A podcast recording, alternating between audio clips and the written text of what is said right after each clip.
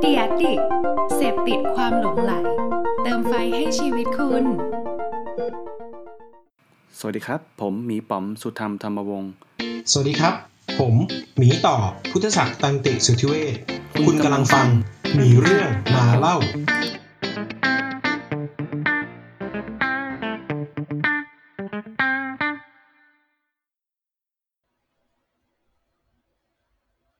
เงียบกริฟเลยอ้าวสวัสดีครับ สวัสดีครับจริงๆเราไม่ต้องสวัสดีกันบ่อยก็ได้นะครับ แต่ว่าเราเราไม่ชินนะกับการที่มีจิงเกิลไปสวัสดีเรียบร้อยแล้วนะครับ ใช่ก็เนี่ยก็ถือว่าถือว่าทักทายนะคครัรับบผม โอเค วันนี้เป็นวันดีที่เราสองคนได้จัดด้วยกันอีกแล้วนะครับ ใช่ต้อง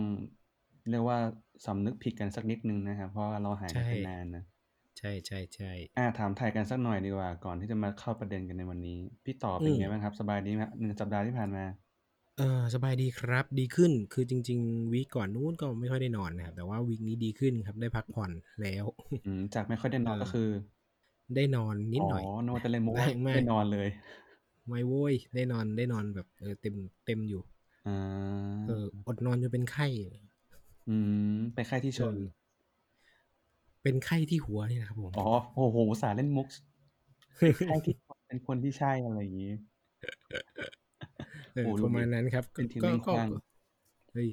มันมุกแบบนี้มันไม่ใช่ทางเรา คือวันก่อนอะผมคุยกับน้องที่ออฟฟิศว่า อืมแรกๆอะผมแรกๆพวกเราจัดพอดแคสต์อะแล้วผมมาเล่นมุกเยอะเกินไป จนอืมมีคนมา พี่ก้าแหละบอะอกผมระบุชื่ออมแล้วกันพี่ก้าบอกอืว่ามไอ้ป๋อมมึงเล่นมุกอะไรเยอะแยะเนี่ยสัมภาษณ์คนอื่นเขาอยู่เนี่ยมึงเล่นมุกใส่มุกใส่เนะเออเออเอไปอขัดขวางเกสเนี่ยมันไม่ดีเลยนะผมก็เลยอ่าโอเคได้ ก็หลังๆก็เลยปรับปรับแล้วก็มุกหายไปเลยแล้วรู้สึกว่าเอ้ยมุกมันหายก็ไปว่ะจืดๆเนอะเออมันจืดๆไปหน่อยก็ อ่ากลับมาก็เล่นมีจริง ๆ มีคนบอกเหมือนกันนะว่าหลังๆไม่ค่อยเล่นมุกเลย ใช่ ไม่รู้ว่าดีหรือเออไม่ดีเหมือนกันผมก็ไม่แน่ใจจริงว่ะ คือจริง ๆ มันเกิดจากการที่ไม่เห็นหน้า คือการไม่เห็นหน้ามาเล่นมุกยากมากเลยนะ อ่าใช่ จริง ๆ แล้วตอนช่วงโควิด ผมน่าจะเคยบอกสักอีพีแล้วแหละว่า อืม ผมเล่นมุกน้อยลง เพราะว่าด้วยเครื่องมือที่เราอัดพอดแคสต์มันมีความหน่วงหลักวินาทีอยู่ แล้วพอใช่ เราอัดเสียงปุ๊บเนี่ย มันต้องฟังเสียงเขาว่าเขากำลังจะพูดอยู่หรือเปล่า ผมเลยไม่กล้าแทรกเลย ใช่ด้วยแล้วก็ปกติเวลาเราจะเล่นมุกเราจะดูหน้าไงว่า ต้องการให้การตอบรับหรือเปล่าหรือกำลังจริงจังอะไรอย่างเงี้ยอืมมันคราวนี้ดูนิดบางทีเราก็ครับเราก็กะผิดไงว่า อ๋อกำลังจริงจังอยู่แน่เลยอ้าวไม่ใช่เราเล่นมุกเหรออะไรอย่างเงี้ยมันก็เลยจังหวะมันก็ขาดขาดกันเกินๆแล้วมันก็เลยแบบเออเอองั้นก็อย่าเล่นเลยอะไรอย่างเงี้ยอ่าสำหรับอีพีนี้ใครฟังอยู่เราไม่ได้มาหัวข้อเรื่องมุกนะครับ อันนี้เราแค่อ่าใช่ใช่ทักทายทักทายทักทายพี่บอกเป็นไงบ้างนะช่วงที่ผ่านมาพรุ่งนี้ก็วิกวิกนี้วีคนี้ก็เครียดๆครับ ถ้าเกิดเพื่อนร่วมงานผมฟังอยู่ก็จะเข้าใจอยู่ว่าทำไมผมถึงพูดว่าเครียดนะครับเอาเป็นว่าก็โอเค ก็เป็นอะไรที่ใหม่แล้วก็ชาเลนจ์สำหรับตัวผมเองแหละ ก็ อ่าอ่าก็เรียกว่าปรับตัวกันไปตามโปรเจกต์ตาม ตามที่มันสถานการณ์เกิดขึ้นอะไรใหม่ๆนะก็เอาเป็นว่าถ้ามองโลกในแง่ดี ถ้ามันง่าย มันก็ เขาจะเขาจะจ้างเรามาทำไม อ่าอะอ่าใช่ อะเข้าหัวข้อวันนี้ดีกว่า ก่อนที่เราจะมาเปิดหัวข้อวันนี้จริง ๆ แล้วสำหรับใครที่ติดตามเพจนะเราเรามีโพสต์ พี่ต่อเนี่ยไปโพสต์ไว้บอกว่ากำลังจะมาคุยเรื่องหนังนะครับด็อกิเมนท r รีจาก Netflix นะครับ ล่าสุดใช่ชื่อว่า Social Dilemma นะครับใช่พี่เอ๊ะต่อมันก็เลมียชื่อไปภาโพษาสต์ไทยไหม ไม่มีเนอะไม่มีนะ เอออืมอืมมพี่ต่อก็เลครัยบไปโพสต์ว่า มีใครอยากจะเสนอประเด็นอะไรไหม เพราะว่าเดี๋ยวเราจะมาเหมือนกับกึ่งกึ่งรีวิวกึ่งกึ่งสปอยนิดนึงแหละว่า The Social Dilemma เนี่ยเนื้อหาอ่าจะเป็นอะไรยังไงบ้าง มีใครอยากมาอืมชวนคุยไหม ก็ได้รับการตอบรับเป็นอย่างดีนะครับ แล้วก็มีคนตอบเข้ามาหนึ่งคนมากมายอ่าใช่สหนึ่งปอยคนเรียบท้ร้วอยนหนึ่งคนท้วนอ๋อเอาเป็นหนึ่งว่าคนเราท้วนนะเราเราให้เวลากับลูกเพจ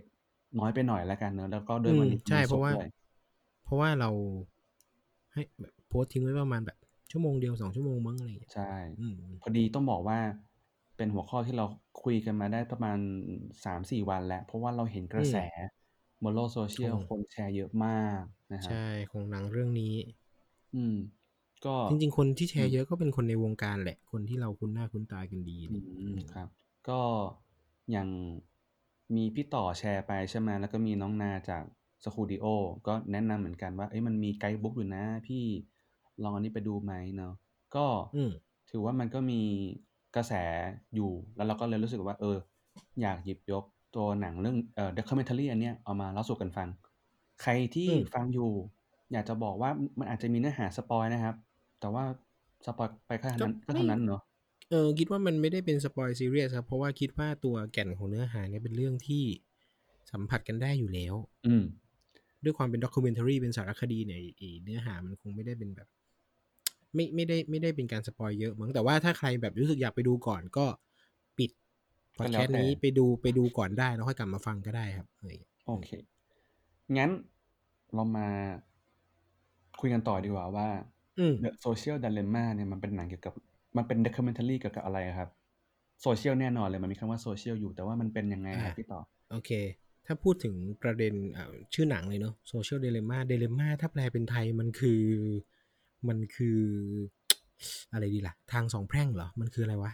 dilemma ภาษาไทยมันหมายถึงว่า ถ้าถ้าแปลตาม Google Translate เรียกว่าขึ้นเขียงครับ ภาวะที่กลืนอะไม่เข้าคายไม่ออก อ่า ใช่เป็นภาวะกลืนไม่เข้าคายไม่ออกคือ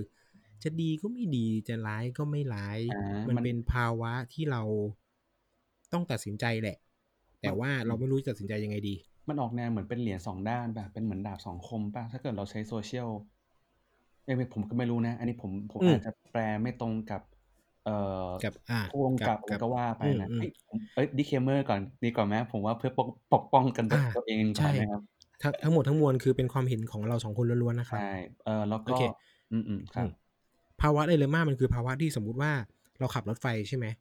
มีทางแยกสองทางทางซ้ายชนเด็กทางขวาชนคนแก่เราจะจะตัดสินใจจะจะตัดสินใจยังไงมไอ้อย่างเงี้ยไดเลม่าคือมันเป็นภาวะแบบ เชี่ยทำไงดีวะคือเออกืนไม่เข้าใครไม่ออกอะอือืมมประมาณนั้นเพราะฉะนั้นไอ้โซเชียลเดเลม่ามันคือเป็นภาวะที่กลืนไม่เข้าคายไม่ออกของการใช้โซเชียลมีเดียเป็นหลัก เพราะว่าอืมเอ่ออย่างที่เรารู้เนาะจริงๆโซเชียลมีเดียมีข้อดีแน่ๆ เราเราเจอกันบน Facebook เราติดตามเพจมีเรื่องมาเล่ากันบน Facebook ใช่ไหมอืมเราติดตามกันติดตามข่าวหลายๆข่าวบน Twitter ใช่ไหมเราดูความบันเทิงบน YouTube อืม เราเสพความรู้มากมายในช่วงโควิดบน YouTube ถูกไหมอืมแต่ว่ามันก็จะมีอีกทิศทางหนึ่งที่มันเป็นด้านที่ เฮ้ย ไอการเสพติดของเราอะไอการดูของเราอะอืมเราเสพติดไปหรือเปล่าวะมันทำให้เราเครียดหรือเปล่าวะมันทำให้ไอเบื้องหลังเนี่ยมันถูกดีไซน์มันแกะเก็บข้อมูลดีไซน์พฤติกรรมจน จนมันเกิดปัญหาอื่นๆตามมาหรือเปล่าวะไอเนี่ยคือสิ่งที่หนังพยายามนำเสนอผ่านตัวใช่ละครที่เป็นเขาเรียกว่าอะไรดี อดีตผู้บริหาร อดีตคนทำงานในองค์กรอย่าง Google Facebook เอ่อเยอะเลยอะ Amazon อะไรพวกนี้เนาะเออวงองค์การเทคยักษ์ใหญ่ทั้งหลายนี่แหละก็อืมก็คือเขาออกคนมาบอที่กทำโซเชียลมีเดียด้วย แล้วก็อีกส่วนหนึ่งเป็นนักวิชาการที่อยู่ในมหาลัยด้วยนะ เป็นคนใช่ที่ทำงานทางทางด้านเกี่ยวกับเอ่อโซเชียลเลยอะไรอย่างเงี้ยครับ แล้วก็อืมเอ่อทำงานเกี่ยวกับเรื่อง psychology ด้วย ซึ่งแบบ เออเจ๋งว่าผมว่า documentary อันเนี่ยคือ รู้สึกแบบผมดูผมดูไปแล้ว ผมรู้สึกแบบอยากให้คนข้างๆได้ดูอะ อ่าอ่าอ่าเป็นเรื่องที่อยากให้ทุกคนได้ เอางี้แล้วกัน ผมว่าเอเจนดาของผู้กำกับเนี่ย เขาต้องการออกมาชงประเด็นแหละอืมออกมาให้คนตระหนักถึงปัญหาของโซเชียลมีเดียอย่าเพลิดเพลินกับมันนัก ให้ตระหนักถึงปัญหาเหล่านี้ด้วย เช่นปัญหาของ mental health เนาะอืมปัญหาปัญหาเรื่องของเอ่อ การเมืองปัญหาเรื่องของ fake news ปัญหาเรื่องของเอ่อการเลือกปฏิบัติของ AI ปัญหาเรื่อง AI ต่างๆเนี่ยก็ก็ชงประเด็นให้เห็นว่าเอ้ยมันเป็นเรื่องใกล้ตัวกว่าที่คิดอะไรอย่างเงี้ยการเลือกรับให้ข่าวสารเข้ากับใช่ตัวเองอะไรอย่างนี้ด้วย ใช่ มันเป็นประประเด็นประเด็นเหล่านี้โดยประมาณ เออ คือในอืมคือในซีคือในซีในdocumentary มันมีระหว่างทางที่เราดูเนี่ย มันจะมีเหมือนเป็น quote ขึ้นมาอยู่ตลอดเวลานะมันมีอ่าโคอ่า quote เออมันมี quote ระหว่างทางอันนึงเว้ยที่ผมโคตรชอบเลย แล้วมันอ่าเราด้วยความที่เราทำงานในสาย tech อะเวลาเราเรียก เวลาเราอืมเรียกคนที่อืมอยู่อืมในระบบอะเราเรียกว่า user อืมแล้วมันมี quote อันนึงอะอ่าอ่าอ่าเอ่อของเอ่อชื่อว่าเอ็ดเวิร์ดทัฟเนาะเขาอืมเขาเขาพูดไว้ว่า there are only two industries that อืม call their customers user ก็คือหมายถึงว่า มันมีแค่อุตสาหกรรมอยู่แค่สองอุตสาหกรรมเท่านั้นนะที่ พูดลูกค้าพูดเออเรียกลูกค้าว่า user ซึ่งหนึ่งในเรียกเรียสกองคนว่าผู้ใช้ใช่ไหมเออเรียกคนเออลูกค้าว่าผู้ใช้งานเออซึ่งสองสองสอง industry อันเนี้ยคือยาเสพติดกับซอฟต์แวร์ tech เว้ยอืมซึ่งเราทั้งคู่อยู่ในซอฟต์แวร์ tech เออ คือแบบเออเอ้าจริงเหรอวะเออออะไรเงี้ยเอออันนี้ผมซึ่งไม่ซึ่งอืมอืมจริง ๆ ก่อนหน้าเนี้ย ก่อนหน้านี้ที่สมัยผมทำการตลาดอะ ผมเออเคยเจอ quote หนึ่งเหมือนกันที่คล้าย ๆ ประมาณเนี้ยเขาบอกว่ามีอยู่มีคนอยู่สองประเภทเท่านั้น ที่เรียกคนว่ากลุ่มเป้าหมาย คือนักคือผู้ก่อการร้ายกับนักการตลาดเย้จริงดิแล้วคือ แล้วข้าพเจ้าคือนักการตลาดที่อยู่ในวงการ tech ซอฟต์แวร์เป็นทุกอย่างที่เป็นตัวไม่ดี อืมโอเค อันนี้ก็เป็นเนื้อหาคร่าวๆของเอ่อตัว social the, the social dilemma เนอะทีนี้ใช่ใช่พี่ต่อดูแล้วรู้สึกยังไงบ้าง เอาแบบมุมกว้างๆก่อนนะ เอาแบบเป็นภาพรวมก่อนว่ารู้สึกยังไงบ้างกับกับหนังกับ documentary ชุดนี้ตรงๆก็คือสำหรับผมที่ทำงานอยู่ในวงการโซเชียลมีเดียมันประมาณแบบเจ็ดแปดปีเนี่ย และบริษัทปตัวระเด็เอนงที่ทำอยู่ด้วยนะในบริษัทที่ทำอยู่ตอนนี้ด้วยนะ ทั้งบริษัทที่ทำอยู่ตอนนี้และบริษัทก่อนหน้านี้ด้วยครับ ผมเป็นโซเชียลมีเดียสตร t จิกมาก่อน ด้วยอ๋อรวมๆก็ประมาณแปดเก้าปีอะไรเงี้ยโอ้ครับผม ใช่ ประเด็นประเด็นพวกนี้จริงๆเป็นประเด็นเก่า อืม ประมาณหนึ่งเลย ไม่ว่าจะเป็นเรื่องการเก็บข้อมูลเรื่องของเอ่อ filter bubble อืมเอ่อนึกออกใช่ไหมเรื่องเรื่องของแบบการที่แสดงเฉพาะสิ่งที่เราสนใจอะครับเออ Echo Chamber Filter Bubble เนี่ยจริงๆ มันถูกพูดมาตั้งแต่ปี 2000 ต้นๆนะครับ พี่พี่ต่อน่ะไหนๆก็มีศัพท์เทคนิคแล้วช่วยอธิบายหน่อยว่า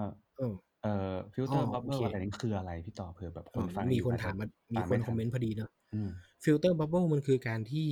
โอเค ถ้าในปี 2000 ต้นๆเนี่ยมันคือ concept ที่เขาอธิบายกันว่า หนูที่ตายหน้าบ้านสำคัญกว่าการก่อการร้ายในตะวันออกกลาง ความหมายของ statement นี้ก็คือว่า เฮ้ย สิ่งเอ่อตัวแพลตฟอร์มเนี่ยจะบอกว่าจะเป็นคนเลือกให้ว่าสิ่งไหนที่สำคัญกับคุณห รือในความหมายในในฉบับปัจจุบันก็คือแพลตฟอร์มอะเขาจะเดาว่าคุณสนใจอะไรแล้วก็ข่าวนั้นมาให้คุณ สมมุติว่าถ้าคุณสนใจหนูสนใจสัตว์เลี้ยง หนูที่ตายหน้าบ้านมันก็จะสำคัญกว่าการก่อการร้ายในแบบตะวันออกกลางอะไรอย่างเงี้ยถ้าเกิดว่าคุณกดไลค์เอ่อพรรคการเมืองพรรคหนึ่งบ่อยอืมๆคุณก็จะเห็นแต่ข่าวพรรคการเมืองนั้น โดยที่ไม่เห็นข่าวของฝ่ายตรงข้ามเลย อะไรอย่างเงี้ยอืมคือการที่แพลตฟอร์มมันฟิลเตอร์มาเฉพาะ สิ่งที่คิดว่าเราน่าจะสนใจ สิ่งที่คิดว่าเราน่าจะชอบมาให้เราดูอืมเพื่อที่จะสร้างเพื่อโอเค เอาแค่นี้ก่อน Filter Bubble มันคือสิ่งนี้ครับ คือการที่อืมครับแพลตฟอร์มใช้อัลกอริทึมในการเลือกคอนเทนต์ curate คอนเทนต์ที่คิดว่าเราน่าจะสนใจมาให้ โดยที่ตัดทอนคอนเทนต์อื่น ๆออกไปอะไรอย่างเงี้ยครับอืมอืมทำให้เราอยู่ในโลกของตัวเอง อยู่ในฟองสบู่ของอืมข้อมูลที่ถูกเลือกมาให้หรือว่าถ้าเป็นศัพท์ อีกศัพท์หนึ่งก็จะเป็น echo chamber คือห้องแห่งเสียงสะท้อน ได้ยินแต่คนที่ชอบกันเอง ได้ยินแต่คนที่พูดเรื่องราวที่เหมือนกันอะไรอย่างเงี้ยครับอืมครับประมาณนั้น โอเคอะกลับใช่มาที่ประสบการณ์ทำงานของพี่ต่อแปดเก้าอืมปีแล้วเรื่องโซเชียลเออมีเดียเออมาตลอดไม่ใช่เรื่องใหม่มันเอเป็นอเรื่องก็ที่คือไม่ได้ยู่แล้วไม่ไม่ใช่เรื่องใหม่ใช่อืมครับเพราะฉะนั้นผมก็เลยไม่ได้รู้สึก เอ่อตกใจกับประเด็นมากอืมอืมอืมอะเอางี้ก่อนไม่ได้รู้สึกตกใจ เพราะว่ารู้มารู้มันเป็นเรื่องมาสักพักหนึ่งแล้วอะไรอย่างเงี้ยแต่ว่า เขาก็เอามาเล่าได้เขย่าดีหมายถึงว่า อืมเขย่าหัวจิตหัวใจคนที่อาจจะจริง ไม่เคย ไม่เคยรู้มาก่อนอะไรเงี้ยเออเออด้วยวิธีการเล่านะใช่เพราะว่าจริง ๆ แล้วอะถ้าพูดถึงความน่ากลัวของโซเชียลมีเดียเนี่ย ตอนสารคดี The Great Hack อะอ่าฮะอันนั้นน่ะน่ากลัวกว่าสำหรับผมอืมเพราะอันนั้นน่ะเรื่องใหญ่เรื่องใหญ่กว่า อ่ามีจริง ๆ มันมีประเด็นเล็ก ๆ เบาๆ แล้วกันเอาเป็นว่า ตอนที่มันมีปล่อยตัวหนังเรื่อง The Social Dilemma ออกมาเนี่ย ก็มีอืมคนพูดถึงเหมือนกันว่า เอ๊ะ แล้วมันต่างยังไงกับ The Great Hack ไหมอะไรเงี้ยอะพี่ต่อมีมุมมองตรงนี้ไหมครับ ไหนๆก็พูดมาแล้วอ๋อ โอเค เรื่องโซเชียลเด l ล m ม่าเนี่ยมันมันแผ่มากกว่านะผมว่าอืม เอ่อ The Great Hack เนี่ยมันเจาะไปที่ปัญหาข้อมูลส่วนบุคคล การรักษา อืม การการเก็บการรักษาและการใช้ประโยชน์ในทางการเมืองเป็นหลักอืม โดยเล่าเรื่องผ่านบริษัท Cambridge Analytica อ่าเนอะก็ไม่ได้พูดในทุกมิติแบบแบบเรื่องนี้นะผมว่าอืมเรื่องนี้มันจะมีหลายมิติกว่า คือจะบอกแล้วจะบอกถึงสิ่งที่แพลตฟอร์มตั้งใจทำเพื่อให้เกิดสิ่งเหล่านี้ แล้วก็บอกทั้ง Impact ทางตรง คือสิ่งที่เกิดขึ้นกับอืม user โอเคอืมสิ่งที่เกิดขึ้นกับ user ของเขาและ side effect ที่เขาอาจจะไม่ได้คาดคิด แต่ว่ามันเกิดขึ้นๆอืมเออจากการดีไซน์ system อือะไรพวกนี้ ผมก็เลยคิดว่าจริง ๆ มันกว้างกว่า แล้วก็ เอ่อด้วยการที่เอาคนของแพลตฟอร์มมาพูดอะมันก็เลย เออ ดูจริง ดูจริงอะใช่ เพราะว่าตอน The Great Hack เนี่ยเขาเล่าผ่านตัวละครของคล้ายๆกัน แต่เป็นตัวละครของบริษัท Cambridge Analytica ซึ่งอือฮึอาจจะทำให้เราไม่ได้ ไม่ได้ถ้าถ้าไม่ได้อินก็อาจจะไม่อินขนาดนั้นอะไรอย่างเงี้ยครับอืมอืม แล้วผมแต่ว่าอัอันนนี้นั้นคือมันออกแนวเป็นเหมือนกึ่งๆ bias เล็กๆเปล่าเพราะว่ามันเหมือนเป็นเอาคนที่มีประเด็นแล้วก็เหมือนกับเอามาเผย เอามาเผยแพร่เลยทันทีอะไรเงี้ย แต่นี่มันออกแนวไอ้ The Social Dilemma มันออกแนวเป็นแบบ คนทำงาน social อืม social อืม platform เลย แล้วก็มาเล่าว่าเฮ้ยพวกคมึนงที่ไม่เครู้ยเหสรร้าองสิ่งเหล่านี้เออ เออ คือแบบพวกมึงคไม่นรู้เหรอว่าว่า มันความเหรียญสองด้านของมันมันเป็นแบบนี้อยู่นะอือะไรอย่างมเงี้ยจริง ๆ ผมว่ามันๆเป็คืนอเรคื่อนงที่พวกเรารู้อยู่แล้วเว้ยแต่ว่า ด้วยความที่แบบอิมแพกคนสร้างอะแม่งมาเล่าอืเอมงใช่ มันคือคนที่สร้างสิ่งเหล่านี้ขึ้นมาแล้วก็ออกมาเล่าให้ฟังอะไรอย่างงี้เออ แล้วมันมีอืคนมหนึ่งอะคือถ้าผมเข้าใจไม่ผิดอะเขาชื่ออะไรนะ Asa คือเขาเป็นเอ่อเขาเป็นคือปเอ่อเป็น former เอ่อที่ Firefox แล้วก็ Mozilla Labs แล้วอืก็มอีกตำแหน่งหนึ่งที่ผมเห็นในในตัว documentary เขาเขียนว่าเขาเป็น inventor คือคนสร้าง Infinite Score เว้ยอะเออเขาเป็นคนสร้าง Infinite Score อะเออๆเออเออเวลาผม5เฮิร์ตซ์อะไรอย่างเงี้ยผมบอกให้ปรับก่อนคือผมอะอ๋อเป็นคนที่ดูเป็นคนที่ดูหนังไม่ละเอียดอ๋อเพราะฉะนั้น detail พวกเนี้ยผมจะจำไม่ค่อยได้อ๋อเออคืเอออๆๆคือเอผมอผมอ่านคือคือมันจะ documentary มันจะขึ้นมาใช่ไหมว่าคนนี้ทำอะๆไรอืม former อะไรมาผมอ่านนี้ปุ๊บอ้าวเหี้ยมันเป็นคนสร้าง Infinite Score เหรอ? อื้อฮือคือผมผมคิดว่าใช่นะ เออผมจำไม่ผิด ชื่อ Asa เออ Raskin เอออาเออ ผมว่ามันมันมันอิมแพกมากตรงที่เอาคนสร้างที่พวกมึงเล่นกันอยู่ทุกวันเนี้ยแหละ เอามาเล่าเลยว่า กูก็ไม่ได้เห็นด้วยนะ แล้วแล้วกูอืก็บอกมันมนะว่ามันมีแบบนี้นะพวกมึงคือคือขนาดตัวพวกพวกเขาเองอะมันมีจุดหนึ่งมันก็เล่าว่า ผมเป็นคนสร้างเอง ผมยังจมอยู่กับมันเลยอะอืมเออๆๆๆ ผมว่าจุดนี้อืมันก็คงมไม่แปลกหรอกที่ที่เรายังไม่เราไม่ใช่คนสร้างเรายังจมกับมันได้อะไรเงี้ย อันอันนี้เป็นความครูรับ้สึกผมนะที่ผมแชร์กลับมาแล้วกันอะไรเงี้ยอืมเออแล้วๆแล้วแล้วๆมันมีอยู่ซีนหนึ่งเว้ยที่ผมดูแล้วผมชอบมาก คือเป็นซีนที่ เอ่อคือตอนแรกอะแม่ เอ่อตัวตัวตัวที่ที่เขาเล่าเรื่องนะตัวตัวแม่เนี่ย นั่งดูทีวีอยู่แล้วทีวีมันขายอุปกรณ์เอ่อเครื่องครัวแลอื้วมันมจะเป็นแบบประมาณว่า เอ่อเป็นกล่องเป็นเคสที่ใส่คุกกี้ แล้วมันก็จับล็อกเวลาถอยหลังไว้อะไรเงี้ยเป็นเหมือนตั้ง time box เอาไว้ว่าแบบ1ชั่วโมอ๋งอถึงจะจะกินเปิดได้ถึงอาๆๆไอ้ไอ้แม่มันก็คงแบบเฮ้ยกล่องนี้แม่งน่าจะมีประโยชน์ว่ะอะไรอย่างเงี้ยซึ่งจอืริงๆคนมดูก็เดาก็ก็คงเดาตามได้ แล้วก็ผลลัพธ์ก็คือว่าแม่ก็ซื้อมาจริงๆ แล้วก็เอ่อก่อนดินเนอร์ก็คือบอกว่า"อะทุกคนเอามือถือมาเดี๋ยวสเดี๋ยวแม่ขอเก็บใส่กล่องไว้ก่อน แล้ว อื1มชั่วโมงเราค่อยหยิบมามาก็ได้ เรานั่งคุยกันเรื่องอื่นก็ได้"อะไรงี้เนาะอืมซึ่งเราก็จะเห็นทันทีว่า อันนี้สปอยล์แล้วเนาะก็จอืะมก็จะเห็นว่าตัวลูกสาวเนี่ย รู้สึกกระวนกระวาย เอ๊ะทำไมต้องเอาไปด้วยกำลังกำลังเอ่อใช้อยู่อะไรเงี้ยแล้วก็โดนแย่งมือถือใส่กล่องไป ตอนแรกก็ไม่อืเท่าไรมมันเหมือนจะดีแหละ แต่ด้วยความอืที่มือมถือเนี่ยมันมี notification เว้ยอืแล้วมแม่งก็ใชเด้ง่เข้ามาในกล่องเว้ยแม่งพอแม่งพอแม่งกล่องแม่งสั่นปุ๊บอะ ไอ้ลูก2ตัวก็มองไปเลยมองไปที่กล่องอืมแบบอารมณ์แบบ"เชี่ยใครทักมาวะ?"อะไรอย่างเงี้ยเนาะสุดสุดทสุดท้ายมันก็ดึงความสนใจไปอยู่ดีเออผมผมผมคิดว่าทุกคนแม่งสามารถ follow ตามอารมณ์ของ documentary อันเนี้ยได้ตลอดเวลาเว้ยอืมอืและไอ้จุดมพีกๆใช่ของไอ้ dinner scene เนี่ยคือไอ้ตัวลูกสาวพอมันเห็นสั่นใช่เปล่ามันก็อ้างแม่อ้างแบบ"เฮ้ยเดี๋ยวผมเดี๋ยวเดี๋ยวเดี๋ยวเราไปหยิบส้อมก่อนนะ"อะไรเงี้ย แต่จริงๆคือจะไปเปิดกล่องเว้ยซึ่งไอ้ลูกสาวก็ไม่รู้ว่าไอ้กล่องเนี่ยมันแบบล็อกเอาไว้ด้วย จับเวลา time box ถอยหลังอื1มชั่วโมง แม่อืก็ได้มยินบอกว่า"อ๋อมันเปิดไม่ได้หรอกนะมันต้อง1ชั่วโมงก่อนถึงจะเปิดได้"อลูืกสาวก็มทำหน้าเจือนๆเซ็งๆใช่เปล่าแล้วก็กลับมาที่มุม เอ่อโต๊ะกินข้าวปกติก็ไม่มีอะไร คุยอะไรกันสักพักหนึ่งแล้วเสียงเพล้งก็คือกลายเป็นว่าลูกสาวใส่แว่น เอ่อ ประมาณว่ากันกันของกระเด็นเข้าตา แล้วก็ทุบ ทุบกล่องให้แตกเพื่อหยิบไอ้มือถือออกมาเว้ยคือแบอืบมผมดูแล้วแบบเชี่ยรนึกในใจมันนะพานึกในใจอาๆๆถ้าเป็นบ้านกูอะโดนตบแน่ๆเลยมึงทุบกล่องอือะม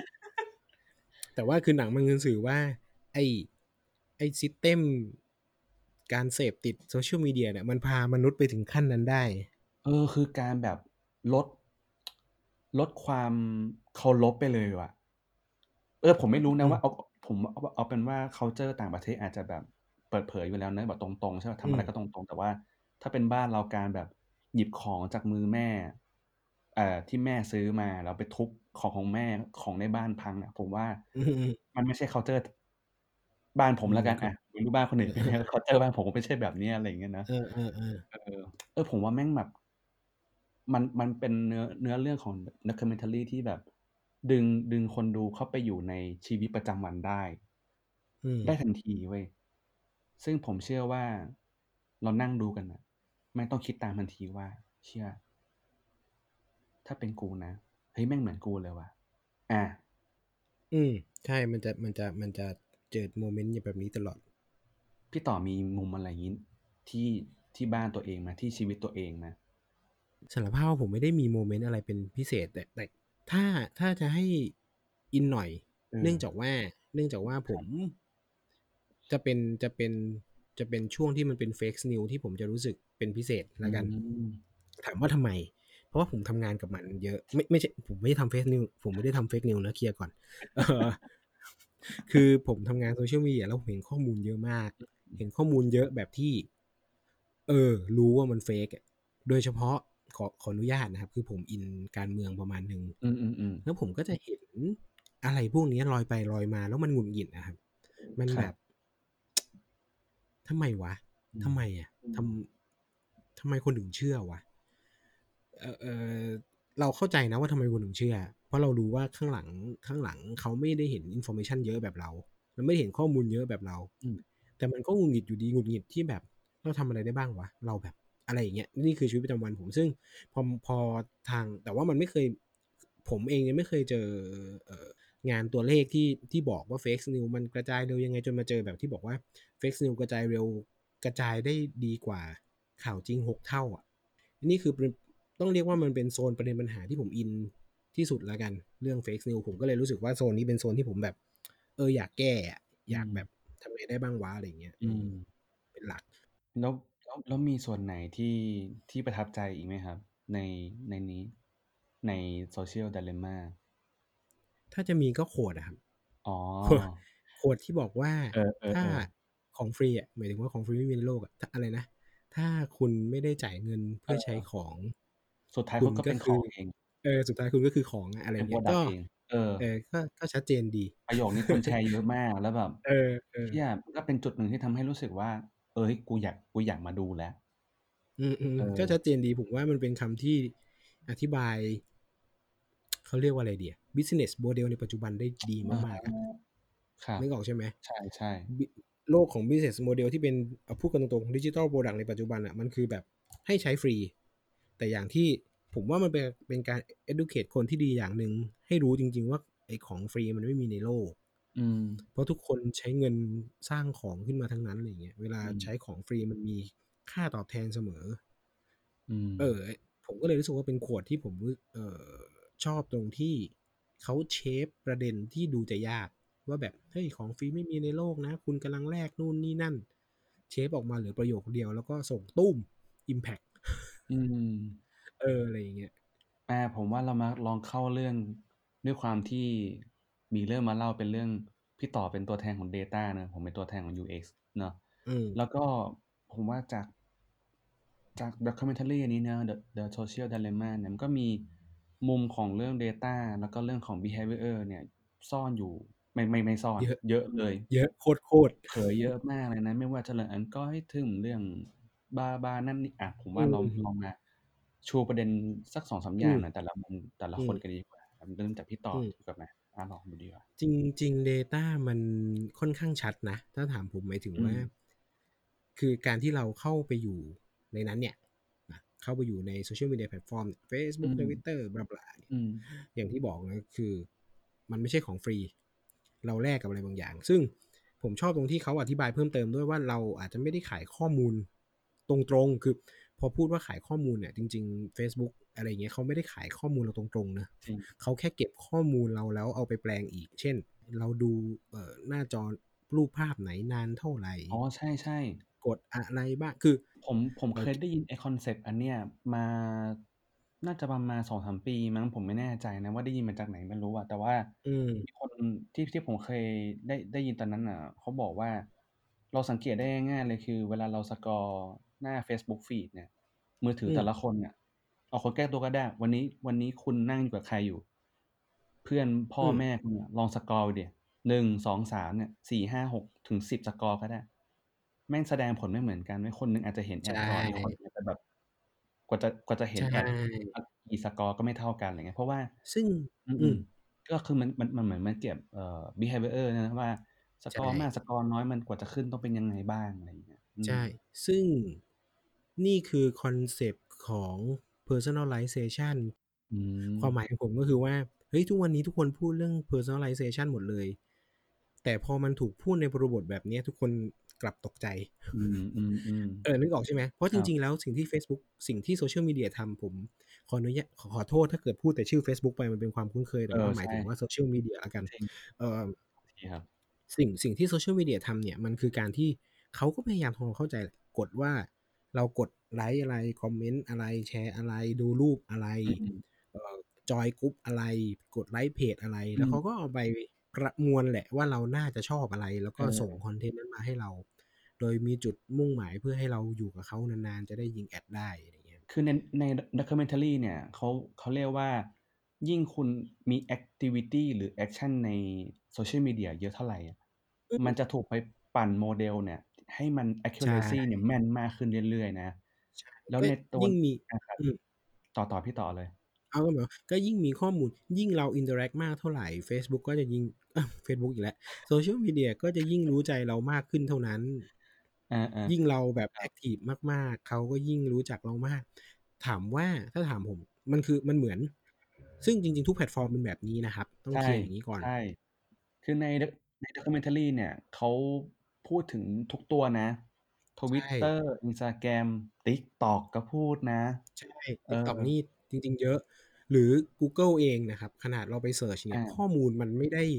ถูกขึ้นมาอย่างธรรมชาตินะครับ ข้อมูลมันถูกเรียงมาให้โดยที่คิดว่านี่คือลิงก์ที่เราน่าจะสนใจ หรือกระทั่งเราไปซื้อของในแบบ Amazon Lazada Shopee เขาก็ recommend มาให้ว่านี่คือของที่คุณน่าจะสนใจ ถามว่า โดยเจตนามันผิดไหมผมว่าไม่น่าผิดอืมเออไม่ใช่สิโดยหลักการ เพราะว่าคิดดูวันวันๆหนึ่งมีคนโพสต์ของอยู่บนโซเชียลมีเดียเนี่ยเป็นพันเป็นล้าน ถ้าไม่ถ้าไม่เรียงอะไรให้เราเลย ถ้าแพลตฟอร์มไม่ curate อะไรมาให้เราเลยเนี่ย เราก็คงอ่านแต่อะไรก็ไม่รู้อะอืมเออเราก็คงเจอแต่คอนเทนต์บ้าบออะไรก็ไม่รู้ปะจริงใช่จริง ๆ ในมุมเนี่ยเออถ้าถ้าเรามองว่าพฤติกรรมเรากำลังโฟกัสอะไรอยู่อะ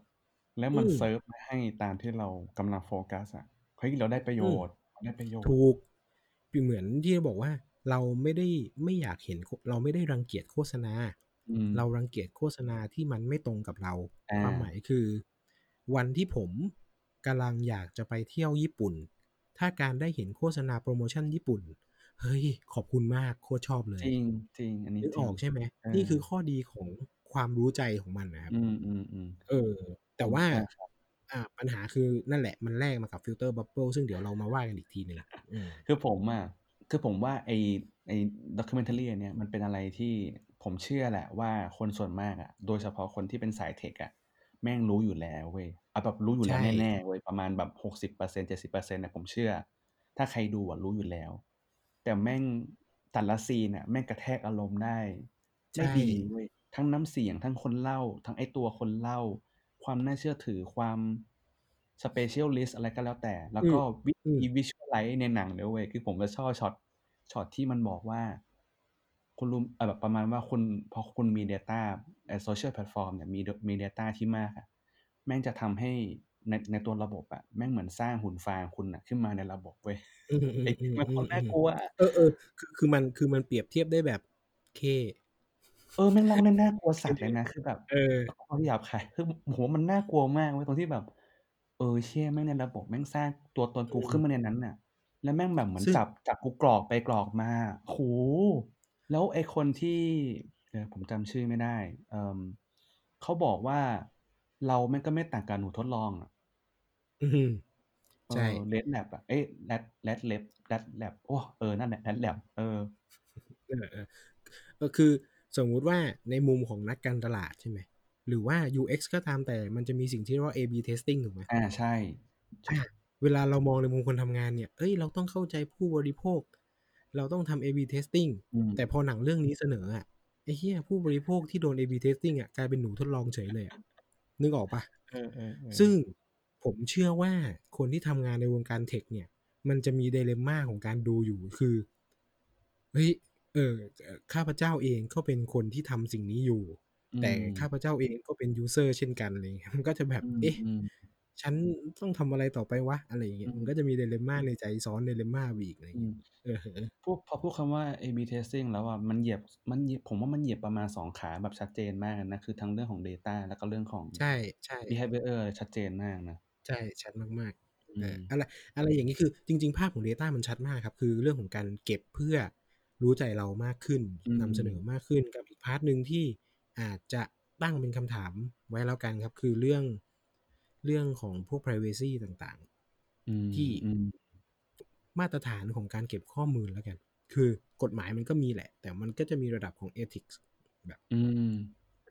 อืมอ๋อเออสมมุติอย่างนี้แล้วกันคครัรับบเออ เวลาเราเขาจะบอกว่าเขาจะบอกว่า เวลาเราเล่นแพลตฟอร์มเหล่าเนี้ย คือจริง ๆ แล้วแพลตฟอร์มเขาถามเราอยู่แล้วว่าเราอะยินยอมหรือเปล่า หมายถึงอาว่าๆเรามอบ consent ในการเก็บข้อมูลหรือเปล่า อ่านไหมปัญหาคือคนส่วนใหญ่ก็ไม่ค่อยอ่าน อันนี้ข้อแรกนะครับเออข้อสองคือยูเราเองจริง ๆ แล้วเราก็ไม่ได้มี choice ป่ะไม่ถึงว่าอะฮะ Facebook บอกว่า Facebook อีกแล้วขอโทษเอ่อโซเชียลมีเดียบอกว่า เนี่ย ฉันจะเก็บข้อมูลแบบนี้นะ ถ้าคุณไม่ชอบไม่เป็นไรไม่ต้องเล่นสิ แต่ถามว่าเรามี choice อะไรให้เลือกบ้างก็คงน้อยเนอะบนโซเชียลมีเดียเนี่ยยังดีนะครับ ใน system ของ consent เนี่ยเอ่ออย่างน้อยเราก็ยังเลือกได้จริง ๆ ผมเคยเจอเอางี้แล้วกันครับ บริษัทเอ่อ ABC เครือข่ายมือถือเครือข่ายมือถืออะเครือข่ายมือถือนี่แหละอ๋อครับเอ่อกฎหมายมัน PDPA เนาะของในไทยนี่แหละอืมผมก็เข้าเข้าไปอ่านทั้งสามค่ายเลยครับอืมปรากฏว่าสามค่ายเนี่ย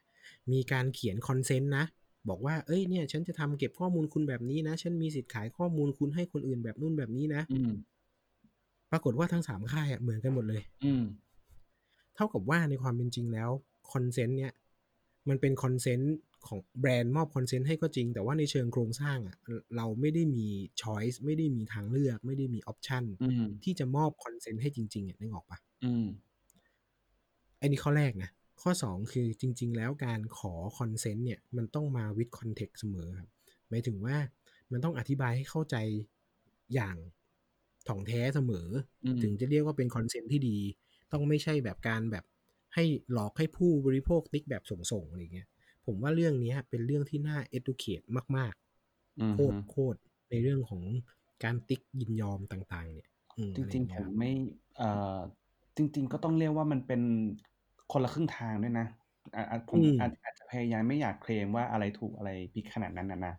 ใช่ มันเคลมไม่ได้นะครับ มันเป็นไดเลม่าไงใช่ไหมเออว่ะก็จริงเนาะเออคือเอาเป็นว่าถ้าใครฟังอยู่มันมันมันคือทำไมผมถึงพูดว่า50%เพราะว่าสุดท้ายแล้วอะ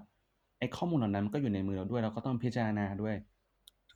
สงสัยก็คงต้องถามกลับเปล่าไม่รู้นะ อันนี้อันนี้แบบอืมพยพยายามมองอีกมุมหนึ่งเฉยๆนะผมก็พยายามมองอีกมุมนะผมก็ก็มีมุมนั้นมีมีมุมเรื่องของ Data Literacy อะครับ ที่รู้สึกอืมว่า ถ้าจะทำเรื่องนี้ ถ้าจะแก้ไขเรื่องนี้กันมันก็ต้องมีมุมนั้นด้วยอย่างเงี้ยอืมคือเมื่อกี้พูดคำว่าอืมอีทิเนี่ยคือตัวเปิดประเด็นมาเนี่ย คนที่เล่าเนี่ยก็คือทริสตันเขาเคยอยู่ Google เนาะเป็นดีไซน์อีทิอืมก็คือใช่ใช่เป็นตัวดำเนินเรื่องตอนแรกแล้วก็หลายๆ คนก็เริ่มทยอยเล่าทยอยเล่าอะไรเงี้ยก็ ผมว่าไอ้คำว่าอีทิหรือว่าแบบจรรยาบรรณอะไรพวกนี้เนี่ยมันเป็นเรื่องที่จริง ๆ แล้วถูกพูดมานานแล้วนะ แต่ว่า เราอาจจะเริ่มเริ่มมาใส่ใจเปล่าเพราะว่าเราเริ่มมีปัญหาบน Social Media เยอะมากขึ้นเปล่าแล้วก็ถ้าอืม ถ้าพูดถึงเรื่อง Stat อะมันมีส่วนหนึ่ง มันมีตรงจุดหนึ่งที่เขาเล่า เรียกว่าเป็น Consequence หรือผลกระทบของของการ Addict ตัว Social Media ซึ่งตรงเนี้ย Stat ที่เขาเอามาเล่าเนี่ยจที่เป็น social psychologist เนี่ยเขาก็พูดถึงเรื่องเอ่อคนที่เป็นโรคซึมเศร้า แล้วก็การอืฆ่ามตัวอืตามยอือะไรมเงี้ยสอืคือสถิมติๆๆเนี่ย มันสูงมากขึ้นแบบเป็นหลายเท่าตัวแบบเป็น100กว่าเปอร์เซ็นต์ขึ้นไรเงี้ยตั้งแต่ช่วงปี 2009 ขึ้นมาครับ ใช่ๆๆก็เขาคืบอกอว่าเด็กใช่เครียดมากขึ้นเอ่อฆ่าตัวตายมากขึ้นใช่อืก็คือมๆๆ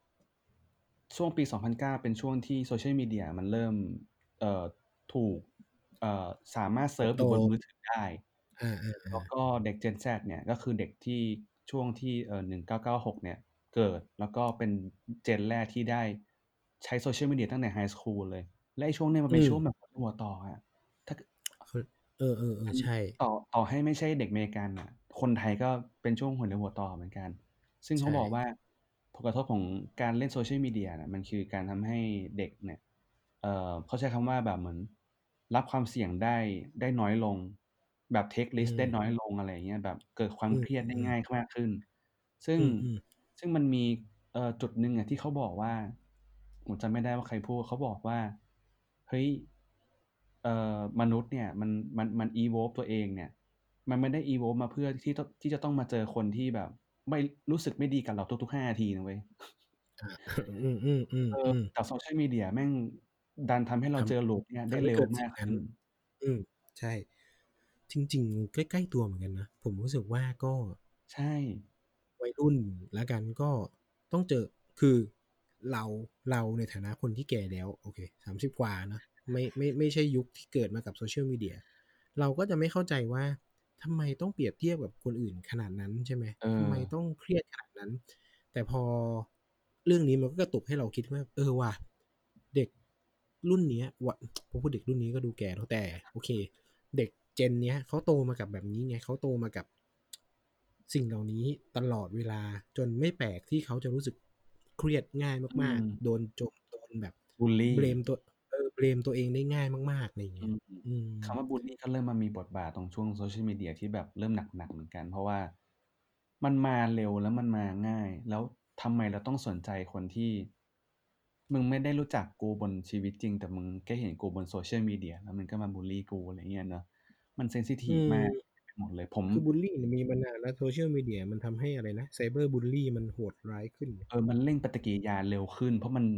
เจอเร็วขึ้น รับเร็วขึ้น take action เจอเร็วเร็ขึว้นรับเร็ว คนพูดก็ไม่ต้องแสดงความรับผิดชอบเท่าไรเอออืเนี่ยมันมใกล้ตัวนะโอ้โฮมันใกล้ตัวอยู่แล้ว แล้วผมก็แอบเชื่อว่า มันไม่ได้เกิดขึ้นเฉพาะเด็กนะผมว่าผู้ใหญ่ก็เป็นเหมือนอืมกันนะผู้ใหญ่ก็มีเหมือนกัน เรียกว่าเป็นมุมแบบภาพรวมๆเนาะเมื่อกี้แตะเรื่อง Data แล้วก็มาเป็นภาพอืรวมเนาะอๆๆ จริง ๆ ฝั่ง U UX ล่ะ?ฝั่งฝั่ง UX หรือว่าฝั่ง Behaviour จริง ๆ มันก็ถือว่าเยอะมากมากๆอเหมือนกันืไม่มพๆอๆกันเลยนะ เมื่อกี้ก็มีแตะๆเรื่อง A/B testing นั่นก็ส่วนหนึ่งเหมือนกันอะไรเงี้ยจริงๆผมชอบตรงตรงจุดหนึ่งที่เอ่อเจ้าคุณ Tristan เนี่ยเขาพูดถึงเขาเล่นชอบเล่นมายากล เออือมใช่ไปเปรียบเทียบกับนักเออเขาบอกว่า Tennis นักมายากลเนี่ย น่าจะเป็นคนกลุ่มแรกๆหรือเป็นคนกลุ่มหนึ่งที่เราเห็นได้ชัดว่าเขาเล่น เขาเล่นกับมุมมองของคนที่ที่ไม่รู้ว่าสิ่งที่มันเกิดขึ้นน่ะมันเกิดขึ้นได้ยังไง แล้วคอืนที่มๆสร้างเอ่อ Social Platform Social Media เนี่ยเขาก็เล่นกับเรื่อง Psychology เอ่อเล่นกับเรื่อง Human Personality Human Psy ซา Psychology คือ2คำเนี่ยถูกพูดถึงเยอะมากนะในใน documentary อันนี้เนี่ย เรื่อองื Psychology มๆเรื่อง Personality เนี่ยแบบเล่นเยอะมาก เหมือนกับว่าเขารู้ว่ามนุษย์เนี่ยต้องการแบบไหน หรือมนุษย์เนี่ยมีสัญสัญชาตญาณสันดานดิบเป็นยังไงบ้างอะไรเงี้ยมันทำให้ทำให้เกิดการใช้งาน ที่เรารู้อยู่แล้วเว้ยว่า มันไม่ใช่เรื่องบังเอิญเว้ยมันเป็นเรื่องที่มันดีไซน์ออกมาแล้วไอ้เนี่ยอืคือม Tristan เป็นคนพูดเลยคือเฮ้ยมันไม่ใช่เรื่องบังเอิญเว้ยกูรู้แล้วกูดีไซน์มันออกมาเองอะไรอย่างเงี้ยใช่ว่ามึงต้องคลิกตรงนี้ว่าเออจะต้องแบบกดอย่างงี้ต่อนะอะไรอย่างเงี้ยคือ ศัพท์ศัพท์เทคนิคหน่อยเนี่ยเอ่อถ้าเกิดคนที่เป็น Dev หรือว่าคนที่อยู่ใน Product Development อยู่แล้วจะจะชินกับคำว่า Pull Request เอ๊ย Pull Pull Refresh ก็คืออืหมายมถึงว่าเอ่อถ้าถ้าเกิดใครนึกตามลองดูว่า เวลาเราจะ refresh ตัว feed เฟซบุ๊กเนี่ยก็แค่ไถมันลงถูกเปล่า?อืมเออไอ้เนี่ยมันคือการ Pull Refresh ซึ่งอืมเขาบอกว่าเฮ้ยเนี่ย มันคือการที่ผมอะตั้งใจ ว่าเรารู้อยู่แล้วว่าเวลาคนที่ เล่น Slot Machine อะอืมเออเวลาคนเล่น slot machine มันคือการดึงดึงจากบนลงล่างเว้ยมันมันอืมคือมันมันเป็นการเสี่ยงดวงหรือมันเป็นการทำให้เรารู้ว่าเราจะได้เจออะไรใหม่ๆ จะได้เจอของเหมือนใหม่การแบบพอไถปุ๊บ เหมือนเลื่อนแล้วก็รอดูว่าอะไรมันจะไหลเข้ามาๆเออและไอ้หุ่นฟางข้างหลังที่ผมพูดถึงเมื่อกี้ไอ้หุ่นฟางข้างหลังมันก็จะไปโดนโดนอัลกอริทึมโดนโดนโมเดลเนี่ยจับยัดใส่ในสิ่งที่ มึงน่าจะสนใจแหละกี่เปอร์เซ็นต์กี่เปอร์เซ็นต์ที่อดีตที่ผ่านมา มึงน่าจะ ที่ทำให้เรารู้สึกเหมือนถูกบิงโกไหมเออเซอร์ไพรส์ใช่ หรือมันไม่ใช่แค่activity ที่คุณเคยทำมาก่อนนะ แต่มันรวมไปถึงเพื่อนๆที่มันจับได้ว่ามันอยู่รอบข้างคุณอยู่หลักกิโลเมตร หลักเมตรอะที่มันมีช็อตหนึ่งที่มันบอกว่า เอ้ย เนี่ยผมเห็นแล้ว location เนี่ยไอไอสองไอสองจุดเนี้ยแม่งไม่ได้ห่างกันมาก เอาแม่งมาขึ้นมาเลยไหมอะไรอย่างเงี้ย ให้มันสองสร้างจุดเนี้ยมันน่าจะอยู่ใน ไม่กลุ่มเดียวกันก็อีเวนต์เดียวกันอะ เออ อืม เออแม่งแบบ เชื่อแม่งเล่น behavior คนได้แบบเอาจริงๆมันย้ำเหมือนเดิมว่า รู้อยู่แล้วเว้ยแต่แม่งยิ่งแบบ ยิ่งขยี้เนี่ยแม่งแบบ อืมโอ้ใช่วิวิธีการวิธีการเล่ามันแบบ อืมขยี้ใจ เออ เราอาจจะไม่ได้อยู่ในช่วงเวลาที่ทบทวนตัวเองมากนะ ก็เป็นไปได้เหมือนกัน การได้ดูซีรีส์ตัวนี้ก็ได้ดูเอ่อด็อกิเมนทารีอันนี้อาจจะ มีเวลาได้พักเบรกความคิดตัวเองช่วงเสาร์อาทิตย์นี้ก็เป็นไปได้นะครับ หรือว่าอืมช่วงช่วงว่างๆหลังเลิกงานอะไรก็ว่าไปเนี่ย ลองเบรกอืมตัวเองมาดูสักแป๊บหนึ่งก็น่าจะเห็นอะไรอืมบางอย่างอยู่เหมือนกันว่า อืม จริงด้วยเว้ยช่วงนี้เราอาจจะติดโซเชียลมีเดียมากไปหรือเปล่า ก็เป็นไปได้เหมือนกันนะ ซึ่งซึ่งในเรื่อง UX เนี่ยพี่ผมอย่างไอการดีไซน์ให้คน addict เนี่ย มันก็จะมีหนังสือเล่มหนึ่งใช่ไหมก็คือHook อ่า มีเรื่อง Hook ด้วย ใช่ไหมจริงๆแบบว่าครับ trig trigger อะไรนะทำไม่ได้ละ trigger action อ่าฮะ re ward invest อะไรอย่างนี้เนอะอ่าจริงๆหนังสือเกี่ยวกับเรื่อง behavioral design มีอยู่หลายเล่มอยู่เหมือนกันมีพูดถึง เรียกว่าเป็นการเข้าใจหลักการคิดหลักการหลักการทำงานของสมอง เออหลายๆหลายๆเล่มก็มีประกอบประกอบกันพูดถึงอย่าง มีอะไรนะ fast and slow ใช่ป่ะ system one system two อะไรอย่างเงี้ย Fast and Slow มีเรื่องมัน Nash มีเยอะมาก คราวที่แล้วที่ผมพูดไป ก็ ก็มีเรื่องนี้เหมือนกัน เป็นการเข้าใจพฤติกรรมของมนุษย์เออ ใช่ ครับ เราเคยสัมภาษณ์ เอ่อ ชานนท์ ใช่ไหมอ่าฮะ ชาญ เออ ชาญ เกี่ยวกับ เอ่อ behavioral science ไว้นะครับ ก็จะเป็นอืมศาสตร์เหล่านี้นะครับ อืม ใครอยากที่จะทำความเข้าใจมันมากขึ้น ทั้งเพื่อ ทั้งเพื่อทำงาน as a เอ่อคนทำงานสายนี้และทั้งเพื่อเข้าใจแพลตฟอร์มเหล่านี้มากขึ้นนะครับ ก็ก็อืมไปอ่านกันได้ หรือว่าถ้าเราว่างๆนะครับ เราก็จะพยายามอ่านแล้วมาอืมเล่าให้ฟัง ที่พี่ป๋อมเล่าเรื่องนัชให้ฟังเนอะอืมครับอืมผมว่าเรา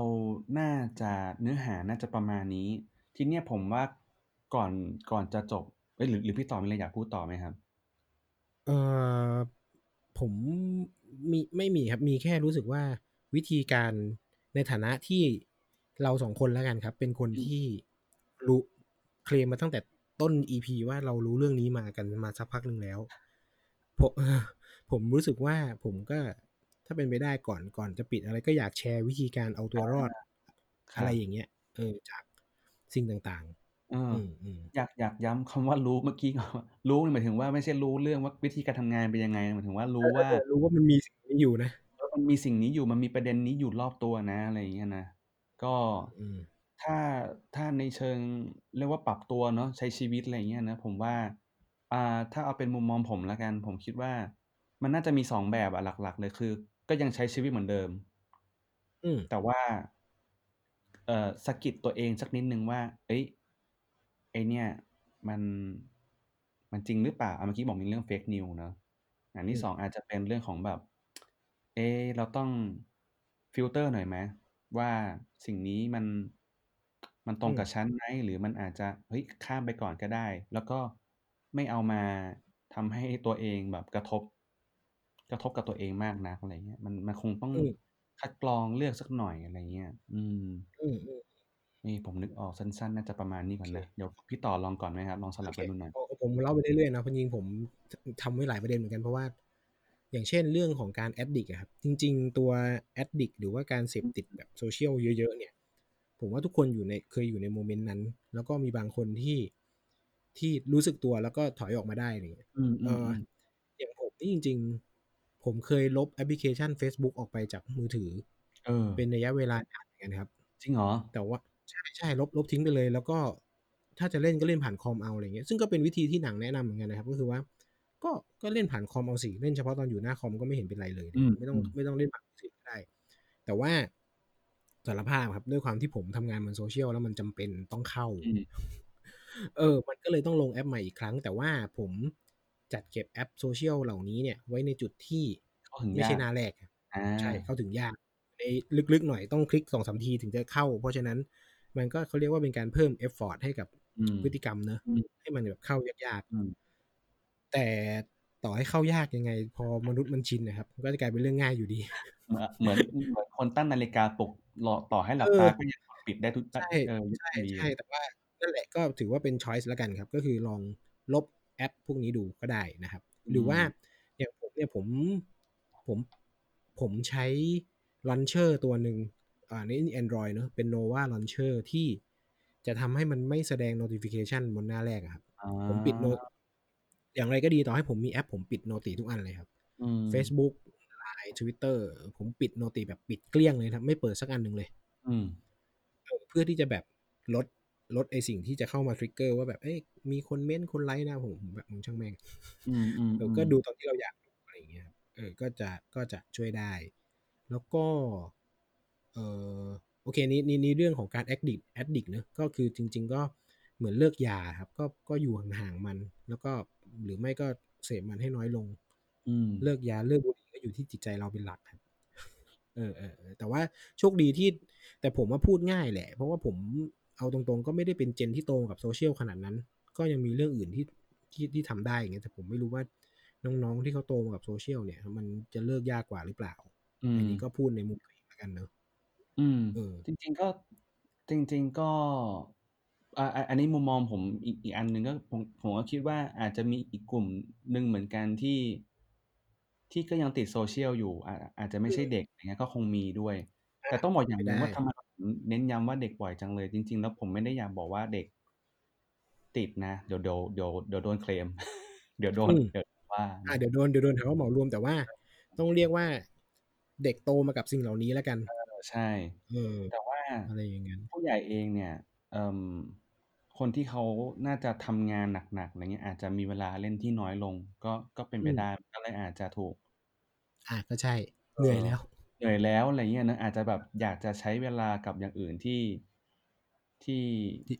ที่คุ้นเคย เอ่อ ที่ ที่ดีกับตัวเองมั้ง เช่น แบบดูหนังไหม อะไรเงี้ย อาจจะอืมไม่ใช่โซเชียลมีเดียอย่างเดียวก็ได้ แล้วก็อืมบางทีอาจจะมี toxic อะไรบางอย่างที่มันอยู่บนโซเชียลมีเดียก็อาจจะไม่อยากเจอพวกนี้ใช่เหมือนกัน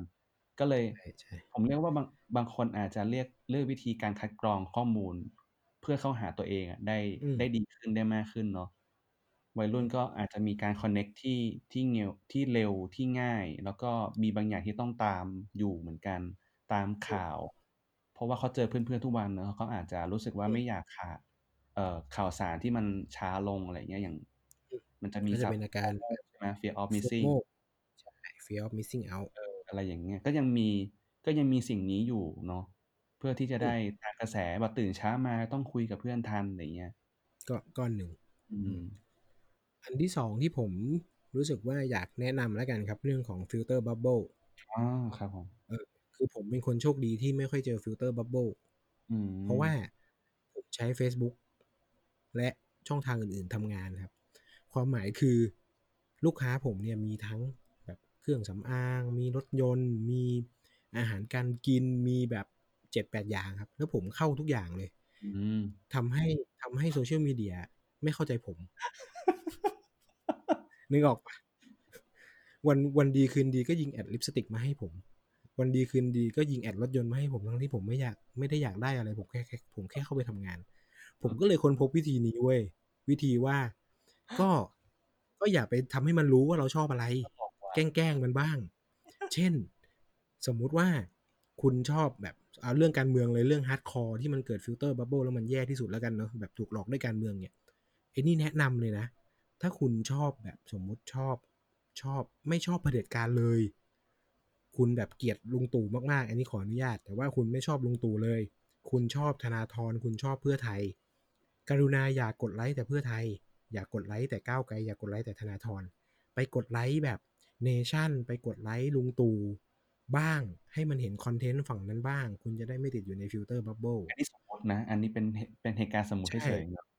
เราเล่าให้ฟังจะได้ไม่เกิดเออจริง ๆ มันจะได้ไม่เกิด filter bubble ไปหลอกไปหลอกอัลกอริทึมบ้าง คุณจะได้เห็นข่าวหลาย ๆ ด้าน พาตัวเองออก อย่าปล่อยให้อัลกอริทึมมันมาครอบคลุมเราอะแบบอืมอืมย้อ่าอย่าำย้ำว่าอันนี้เป็นเรื่องสมมุติเนาะใช่ไหมเรื่องเรื่องจริงนี่แหละเออเรื่องสมมุติเรื่องสมมุติเรื่องสมมุติ เออเออเออนั่นแหละสมก็สมมุติไงครับเออสมมุติว่าถ้าเราอยู่ เพราะจริง ๆ มันมีงานทดทดงานที่วิจัยแล้วกับทางอาจารย์นะครับ ผมผมมีไปช่วยอาจารย์วิจัยเกี่ยวกับข้อมูลโซเชียลมันก็เกิด filter bubble จริง ๆ ใช่คือแบบ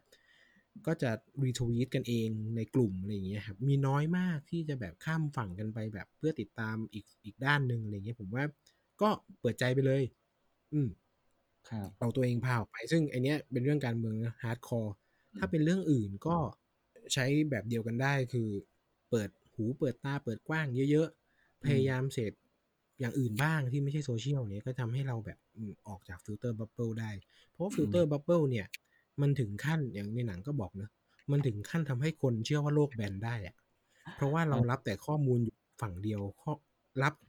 อย่างเช่นนะครับแต่เราอาจจะไม่เคยเชื่อเรื่องโลกแบนมาก่อน ปรากฏว่ามันมีข่าวข่าวหนึ่งที่มันก็ดูน่าสนใจดี ก็เลยคลิกไลค์มันเข้าไป แล้วก็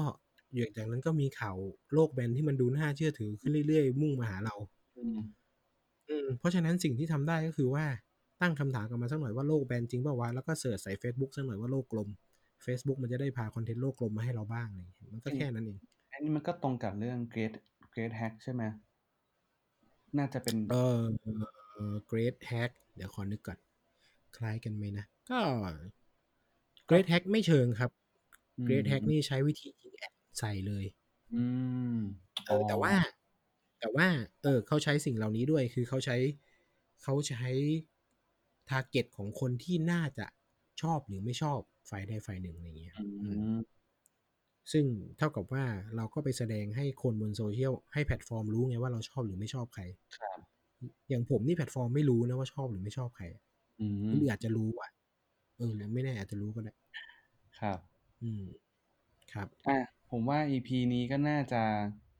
น่าจะเนื้อหาประมาณนี้ไหมเดี๋ยวมันจะยาวไปนะ ผมว่าชั่วโมงเออละเดี๋ยวมันยาวเอางี้แล้วกันคือถ้าเกิดว่าเราผมผมคิดว่าเราเราสองคนเนี่ย ตอบเรื่องนี้ได้ ประมาณนึงแหละเหมือนเหมือนก็อยู่กับมันมานานนะอืม ด้วยด้วยเรื่องของ UX ด้วย Data ด้วย Digital Product ด้วย เพราะว่าเราก็อยู่กับมันทั้งคู่อืมอะไรอย่างเงี้ยถ้าฟังแล้วแบบอยากได้อะไรเพิ่มเติมอยาก discuss ประเด็นไหนเป็นพิเศษจริง ๆ ก็คอมเมนต์บอกกันได้เนอะอยากแชร์อยาก inbox มาชวนคุยอะไรเงี้ยก็ใช่ได้นะผมอืมใช่ผมผมก็ไม่ได้อยากผมคือผมไม่ไม่ไม่เคลมว่าตัวเองเก่งชำนาญสันทัดอะไรก็ไม่ไม่ใช่นะ ผมเรียกว่า เป็นตัวแทนของคนขี้สงสัยในโซเชียลมีเดียดีกว่า แล้วก็มานั่งคุยกันให้เฉอืยมอืมอืมน่าจะประมาณนั้นไม่ไม่ได้บอกว่าสิ่งที่ทำสิ่งที่เราบอกทุกอย่างแม่งจะดีก็ เราเองก็ยังแบบ ยังตั้งคำก็ถามยังอยู่เลยเออก็ยังเล่นยังเล่น Facebook ยังเล่น Twitter ก็ยัง เพียงแต่ว่าก็อาจจะเข้าใจมากขึ้นหน่อย ว่าอืมเออทำไมเราถึงเล่นทำไมมันถึงมีโนติอะไรเงี้ยอืมอืมก็น่าจะดิสคัสกันได้อะ ก็วันนี้น่าจะประมาณนี้สำหรับ EP นี้เนอะนะครับครับสำหรับใครที่ติดตามมีเรื่องมาเล่า EP นี้เป็น EP แรกก็เรายังมีอีกหลาย EP ก่อนหน้านี้นะครับ สามารถลองกลับย้อนกลับไปฟังได้ ไม่ว่าจะเป็นเรื่อง UX เป็นเรื่อง Data เป็นเรื่อง Product Development เป็นเรื่อง Culture เป็นเรื่อง Privacy ก็มีเหมือนกันนะครับใช่เราจริงเคๆยแนะนำให้ไปจริงๆแนะนำให้ไปฟังเลยนะเออีอกตอนหนึ่งคือตอน Data Privacy แม้ว่า เอ่อคุณภาพเสียงอาจจะค่อนข้างไปทางแย่ ครับ เพราะว่าเราใช้ยุคนั้นคือเราใช้มือถืออัดกันตรงๆ เลย ปีที่แล้วนี่เอง ใช่ แต่ว่าเนื้อหาค่อนข้างเข้มข้นมาก ๆ แนะนำแนะนำครับน่าจะ EP เจ็ด ใช่ ตอนนั้นเราแบ่งย่อยกันเยอะมากนะสามใช่สาม EP มั้งถ้าจำไม่ผิด ใช่ PR นะครับ ตอนนี้ PR อยู่ไอร์แลนด์แล้วนะครับใช่ไอแลนด์ไอแลนด์ ไอร์แลนด์ผมใช่ เรียกเรียกชื่อประเทศนี้ผิดหลายรอบเลย โอเคครับ ก็ติดตามในพอดแคสต์เอ่อช่องหมีเรื่องมาเล่านะ พิมพ์คำว่าหมีเรื่องมาเล่าเป็นภาษาไทยได้เลยนะครับ แล้วก็ Facebook Page นะครับเอ่อ Two Bears Talk เลขสอง TWO เอ้ย ไม่ใช่ เลขสอง BEARSTALK นะครับสองสอง Bear Talks นะครับ โอ๊ยสอง Bear Talk นะครับวันนี้ผมเป็นไรเนี่ยมึนแล้วนะครับ ก็สำหรับ EP นี้ก็ขอบคุณมากนะครับแป๊บหนึ่งแป๊บหนึ่งแป๊บหนึ่ง อย่าลืมว่าจริง ๆ ตอนนี้เราไม่ได้แบบอยู่โดดเดี่ยวเนอะเราอยู่ครับเราอยู่ในค่ายของ The Addict Podcast นะครับ สามารถติดตาม The Addict Podcast รายการอื่น ๆ ในค่ายไม่ว่าจะเป็นถก Podcast The Level Up อะไรอีกอะ Stat and Start Say something Say Something เยอะแยะมากมายนะครับ ก็สามารถไปติดตามกันได้นะครับ ที่ The Addict Podcast เซิร์ชได้เลยนะครับ ทั้ง Facebook แล้วก็บนบน podcast application ของทุกคนนะครับอ่า ขอบคุณมากพี่ต่อผมลืมเลย ผมมึนนะวันนี้นะครับพอดีว่าคุณเพิร์ดเพิ่งมาคอมเมนต์ Facebook ผมนะครับ ก็เลยจำได้ครับผมโอเคครับ ก็สำหรับ EP นี้ขอบคุณมากครับ ครับ สวัสดีครับ สวัสดีครับ